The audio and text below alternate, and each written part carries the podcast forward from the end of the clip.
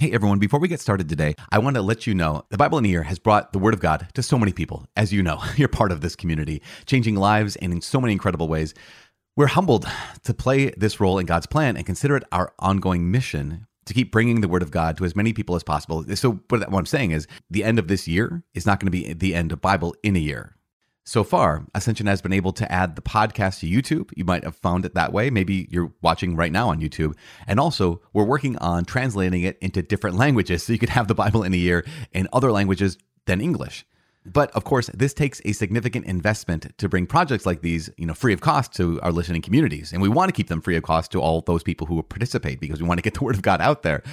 And because of that, we have to rely on generous contributions from listeners like you to help defray these costs um, and to enable us to continually provide new audiences with this life-changing content. So if you would like to help support the Bible in a Year mission, you can go to ascension press dot com slash support. That's ascension press dot com slash support.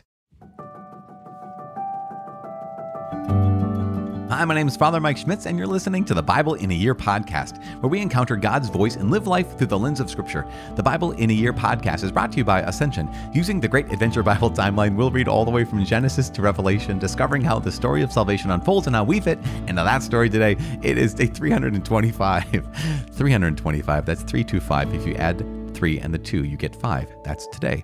And we're reading Acts of the Apostles chapter four, as well as Romans chapters six and seven, and Proverbs chapter twenty-seven, verses four through six. As always, the Bible translation I'm reading from is the Revised Standard Version, Second Catholic Edition. I'm using the Great Adventure Bible from Ascension. If you want to download your own Bible in a Year reading plan, finally, you can visit ascension press dot com slash Bible in a Year. You can also subscribe to this podcast and receive daily episodes and daily updates. And every single day, including day three twenty-five, you would know what to read, and it is day three twenty-five, reading Acts of the Apostles chapter four, Romans chapter six and seven, and Proverbs chapter twenty-seven, verses four through six. The Acts of the Apostles chapter four, Peter and John before the council. And as they were speaking to the people, the priests and the captain of the temple and the Sadducees came upon them, annoyed because they were teaching the people and proclaiming in Jesus the resurrection from the dead. And they arrested them and put them in custody until the next day, for it was already evening. But many of those who heard the word believed, and the number of men came to about five thousand. On the next day, the rulers and elders and scribes were gathered together in Jerusalem with Annas the high priest and Caiaphas and John and Alexander and all who were of the high priestly family. And when they had set them in their midst, they inquired, "By what power or by what name did you do this?" Then Peter, filled with the Holy Spirit, said to them, "Rulers of the people and elders, if we are being examined today concerning a good deed done to a cripple, by what means this man has been healed, be it known to you all and to all the people of Israel, that by the name of Jesus Christ of Nazareth, whom you crucified, whom God raised from the dead, by him this man is standing before you well. This is the stone which was rejected by you builders, but which has become the cornerstone. And there is salvation in no one else, for there is no other name under heaven given among men by which we must be saved." Now, when they saw the boldness of Peter and John, and perceived that they were uneducated, common men, they wondered, and they recognized that they had been with Jesus. But seeing the man that had been healed standing beside them, they had nothing to say in opposition. But when they had commanded them to go aside out of the council, they conferred with one another, saying, "What shall we do with these men? For that a notable sign has been performed through them is manifest to all the inhabitants of Jerusalem, and we cannot deny it. But in order that it may spread no further among the people, let us warn them to speak no more to anyone in this name." So they called them and charged them not to speak or teach at all in the name of Jesus. But Peter and John answered them, "Whether it is right in the sight of God to listen to you rather than to God, you must judge, for we cannot but speak of what we have seen and heard." And when they had further threatened them, they let them go, finding no way to punish them because of the people. For all men praised God for what had happened. For the man on whom this sign of healing was performed was more than forty years old. The believers pray for boldness. When they were released, they went to their friends and reported what the chief priests and elders had said to them. And when they heard it, they lifted their voices together to God and said, "Sovereign Lord, who made the heaven and the earth and the sea and everything in them, who by the mouth of our father David, your servant, said by the Holy Spirit, why did the Gentiles rage and the peoples imagine vain things? The kings of the earth set themselves in array, and the rulers were gathered together against the Lord and against his anointed. For truly, in this city there were gathered together against your holy servant Jesus, whom you anointed, both Herod and Pontius Pilate, with the Gentiles and the peoples of Israel, to do whatever your hand and your plan had predestined to take place. And now, Lord, look upon their threats, and grant to your servants to speak your word with all boldness, while you stretch out your hand to heal, and signs and wonders are performed through the name of your holy servant Jesus. And when they had prayed, the place in which they were gathered together was shaken, and they were all filled with the Holy Spirit, and spoke the word of God with boldness. The believers shared their possessions. Now the company of those who believed were of one heart and soul, and no one said that any of the things which he possessed was his own, but they had everything in common. And with great power the apostles gave their testimony to the resurrection of the Lord Jesus, and great grace was upon them all. There was not anyone needy among them. For as many as were possessors of lands or houses sold them, and brought the proceeds of what was sold, and laid it at the apostles' feet. And distribution was made to each as any had need. Thus Joseph, who was surnamed by the apostles Barnabas, which means son of encouragement, a Levite, a native of Cyprus, sold a field which belonged to him, and brought the money, and laid it at the apostles' feet. The letter of Saint Paul to the Romans, chapter six. Dying and rising with Christ. What shall we say then? Are we to continue in sin that grace may abound? By no means. How can we who died to sin still live in it? Do you not know that all of us who have been baptized into Christ Jesus were baptized into his death? We were buried, therefore, with him by baptism into death, so that as Christ was raised from the dead by the glory of the Father, we too might walk in newness of life. For if we have been united with him in a death like his, we shall certainly be united with him in a resurrection like his. We know that our former man was crucified with him, so that the sinful body might be destroyed, and we might no longer be enslaved to sin. For he who has died is freed from sin. But if we have died with Christ, we believe that we shall also live with him. For we know that Christ, being raised from the dead, will never die again. Death no longer has dominion over him. The death he died, he died to sin once for all. But the life he lives, he lives to God. So you also must consider yourselves dead to sin and alive to God in Christ Jesus. Let not sin therefore reign in your mortal bodies, to make you obey their passions. Do not yield your members to sin as instruments of wickedness, but yield yourselves to God, as men who have been brought from death to life, and your members to God as instruments of righteousness. For sin will have no dominion over you, since you are not under law, but under grace. Slaves of sin or of righteousness? What then? Are we to sin because we are not under law, but under grace? By no means. Do you not know that if you yield yourselves to any one as obedient slaves, you are slaves of the one whom you obey, either of sin, which leads to death, or of obedience, which leads to righteousness? But thanks be to God, that you who were once slaves of sin have become obedient from the heart to the standard of teaching to which you were committed, and having been set free from sin, have become slaves of righteousness. I am speaking in human terms because of your natural limitations. For just as you once yielded your members to impurity and to greater and greater iniquity, so now yield your members to righteousness for sanctification. When you were slaves of sin, you were free in regard to righteousness. But then what return did you get from the things of which you are now ashamed? The end of those things is death. But now that you have been set free from sin and have become slaves of God, the return you get is sanctification, and its end, eternal life. For the wages of sin is death, but the free gift of God is eternal life in Christ Jesus our Lord. Chapter seven. The analogy with marriage. Do you not know, brethren, for I am speaking to those who know the law, that the law is binding on a person only during his life? Thus a married woman is bound by law to her husband as long as he lives, but if her husband dies, she is discharged from the law concerning her husband. Accordingly, she will be called an adulteress if she lives with another man while her husband is alive. But if her husband dies, she is free from that law. And if she marries another man, she is not an adulteress. Likewise, my brethren, you have died to the law through the body of Christ, so that you may belong to another, to him who has been raised from the dead, in order that we may bear fruit for God. While we were living in the flesh, our sinful passions, aroused by the law, were at work in our members to bear fruit for death. But now we are discharged from the law, dead to that which held us captive, so that we serve not under the old written code, but in the new life of the Spirit. The law and sin. What then shall we say? That the law is sin? By no means.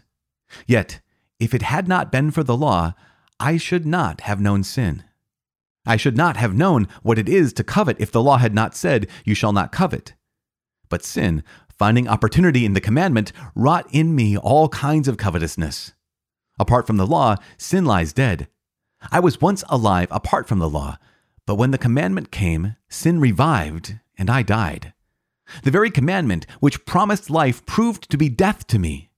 For sin, finding opportunity in the commandment, deceived me, and by it killed me. So, the law is holy, and the commandment is holy and just and good. The interior conflict between good and evil. Did that which is good then bring death to me? By no means. It was sin, working death in me through what is good, in order that sin might be shown to be sin, and through the commandment might become sinful beyond measure. We know that the law is spiritual, but I am carnal, sold under sin. I do not understand my own actions, for I do not do what I want, but I do the very thing I hate.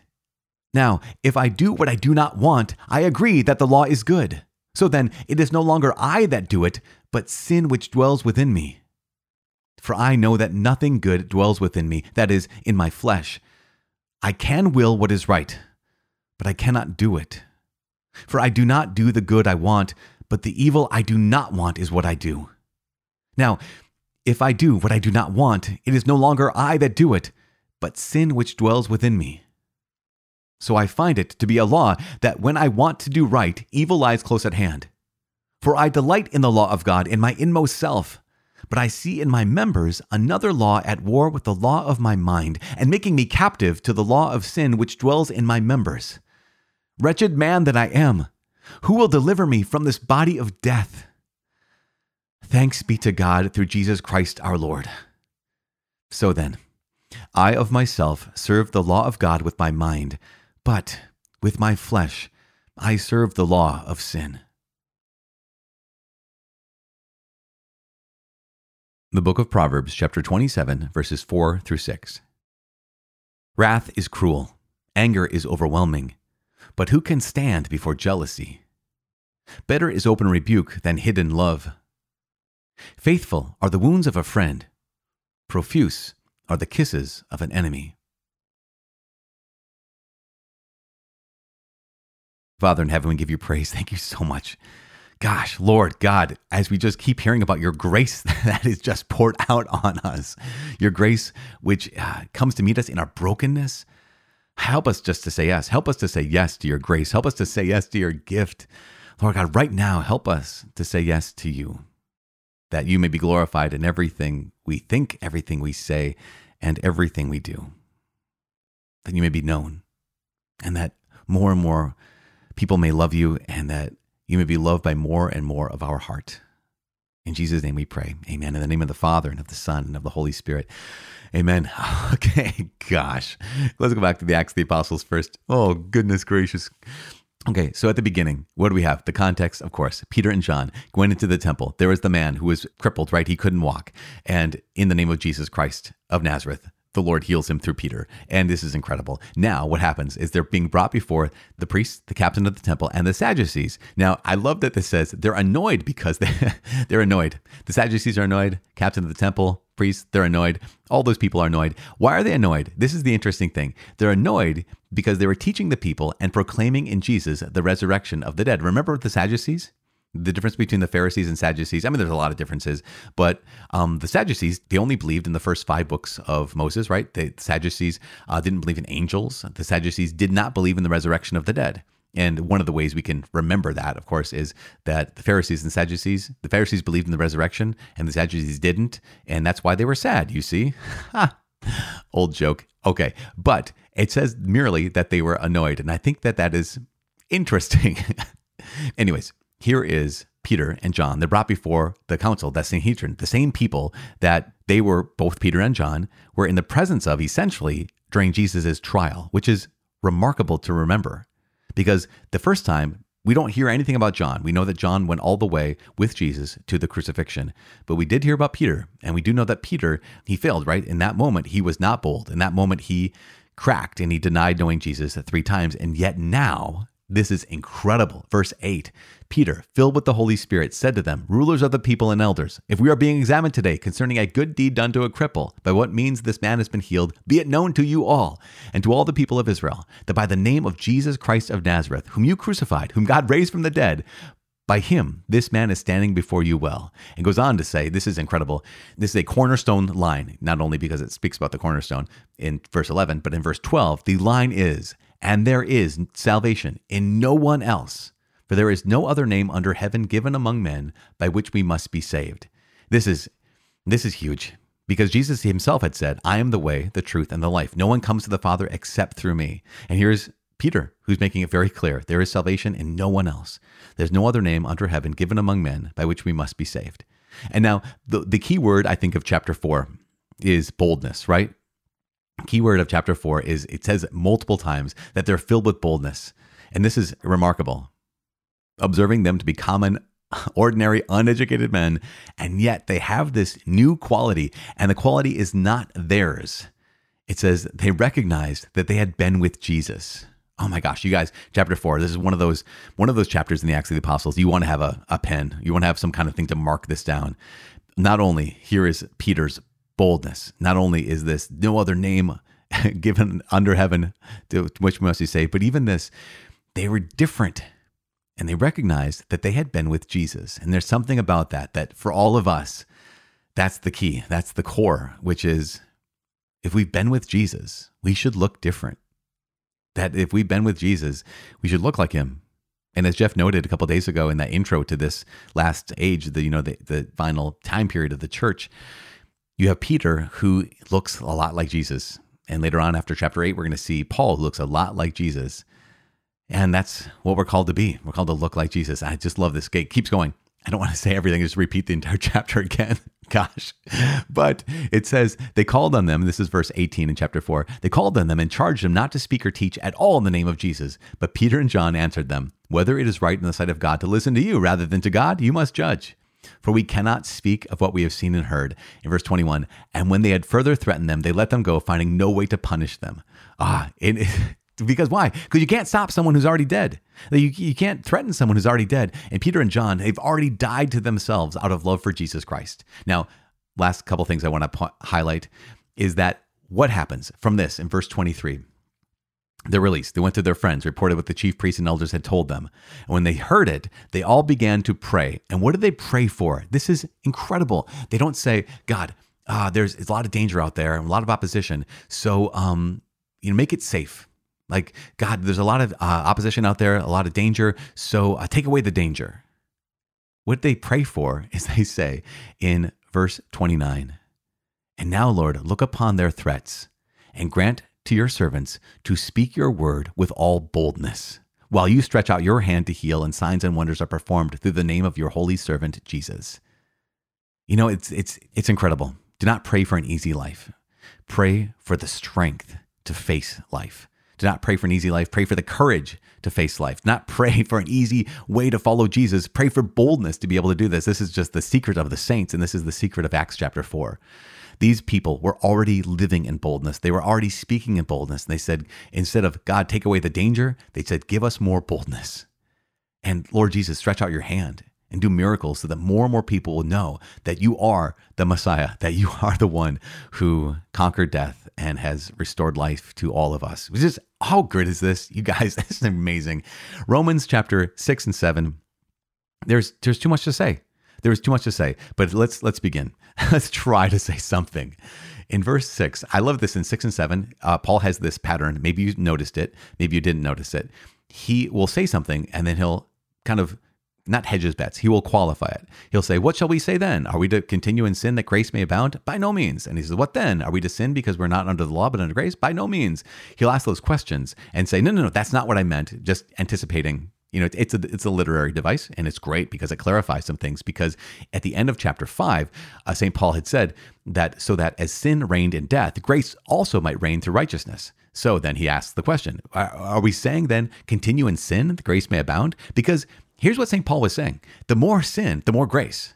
That the more we need God's grace because of our sin, the more he gives his grace because of our need.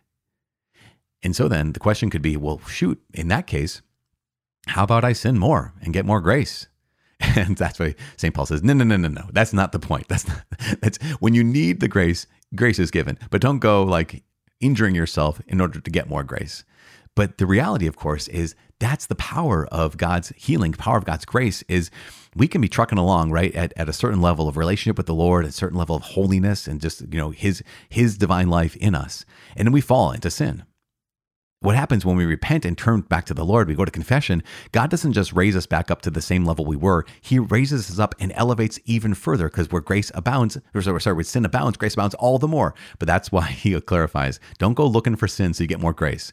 But if you happen to need the grace, you can trust in the love of God for you to give you even more. Hopefully that makes sense, because he goes on to talk about ah, those of us who are baptized into Christ, baptized into his death. We were buried, therefore. And so this reality, of course, is that the old man, right, the former man, he calls it, the, the old man being our fallen flesh, is meant to have been crucified with Christ in our baptism. That when we actually repented, right, we turned away, not just from sin, not just from vice, not just from old habits, but we turned away from that person. I was someone different before I encountered Christ. I was someone different before he saved me. He's made me into a new creation. And so I turned from that and that let that person die. I remember going to a confession to a priest, and at one point I was, he said, you know what? I think sometimes we would rather just kind of torture the old man, or what Saint Paul says here is the former man, rather than actually let him die. Because he was, he was kind of highlighting how sometimes we don't really fully turn away from that former way of life. Sometimes we don't really fully turn away from that sin. And so he used that turn of phrase to be able to say, sometimes I think we just torture the old man rather than actually let him die. Um, keep him alive a little bit, and maybe he'll have some power in our lives. But as Saint Paul says, we know that our former man was crucified with him so that the sinful body might be destroyed and that we might no longer be slaves of sin. That's verse six in chapter six. Um, For he who has died is freed from sin. So if we've died with Christ, we believe we should also live with him, because this is the whole, this, this incredible mystery. Um, Gosh, I, I, there's so much to say. I'm going to just jump to the end uh, in chapter seven, because there's so much good, but there's also this sense of, oh my gosh, Paul understands me. In chapter seven, this is another place where you might want to just have that highlighter out there, that pen, that pencil, whatever it is, to be able to write your notes, to underline these. We recognize, he says, the interior conflict between good and evil. And this is one of those passages of scripture that might, you might say, oh my gosh, this is me. If it's not, that's great. Praise the Lord for that. But I read it and think, oh, God, at least you understand me. So does Paul. He says, I do not understand my own actions, for I do not do what I want, but I do the very thing that I hate. You ever felt like that? That we're at war within ourselves. He even says that. He says, now if I do what I do not want, I agree the law is good. Yeah, because I, I don't want this. I want the right. I don't want the wrong. So then it's no longer I that do it, but sin that dwells in me. And that recognition that, yes, there's this brokenness. And when Saint Paul uses the terms the flesh, he's not condemning like our bodies. The flesh means the fallen human nature, our fallen human nature. So keep that in mind whenever you hear the term that Saint Paul uses, the flesh. I don't know if there's any exceptions. Saint Paul refers to the flesh. That means our fallen human nature. It doesn't mean that bodies are bad. It just, that part of us that doesn't want to do the right thing, essentially. But I love this. He says, so I find it to be a law when I want to do right, evil lies close at hand. This is chapter seven, verse twenty-one. I see in my members another law, at war with the law of my mind and making me captive to the law of sin, which dwells in my members. And he cries out in verse twenty-four, wretched man that I am, who will deliver me from this body of death? And the very next verse, he just like inserts this praise. And he says, thanks be to God through Jesus Christ, our Lord. Just like, I'm still, I'm still a mess. I'm just, here I am, a puddle of messiness, but Thanks be to God through Jesus Christ our Lord. And it's just, that's the key. In the middle of the mess, to be able to praise God uh, for his presence, for what he's doing in the in the midst of that mess. You guys, I don't mean to take any more of your time today. It has been an incredible gift to, man, be in what, day four, I guess, now of the age of the church, and just be trucking along here. I think I've used that term twice today. Oh, well, here we are. Ah, I'm telling you, I'm praying for you. Please pray for me. My name is Father Mike. I cannot wait to see you tomorrow. God bless.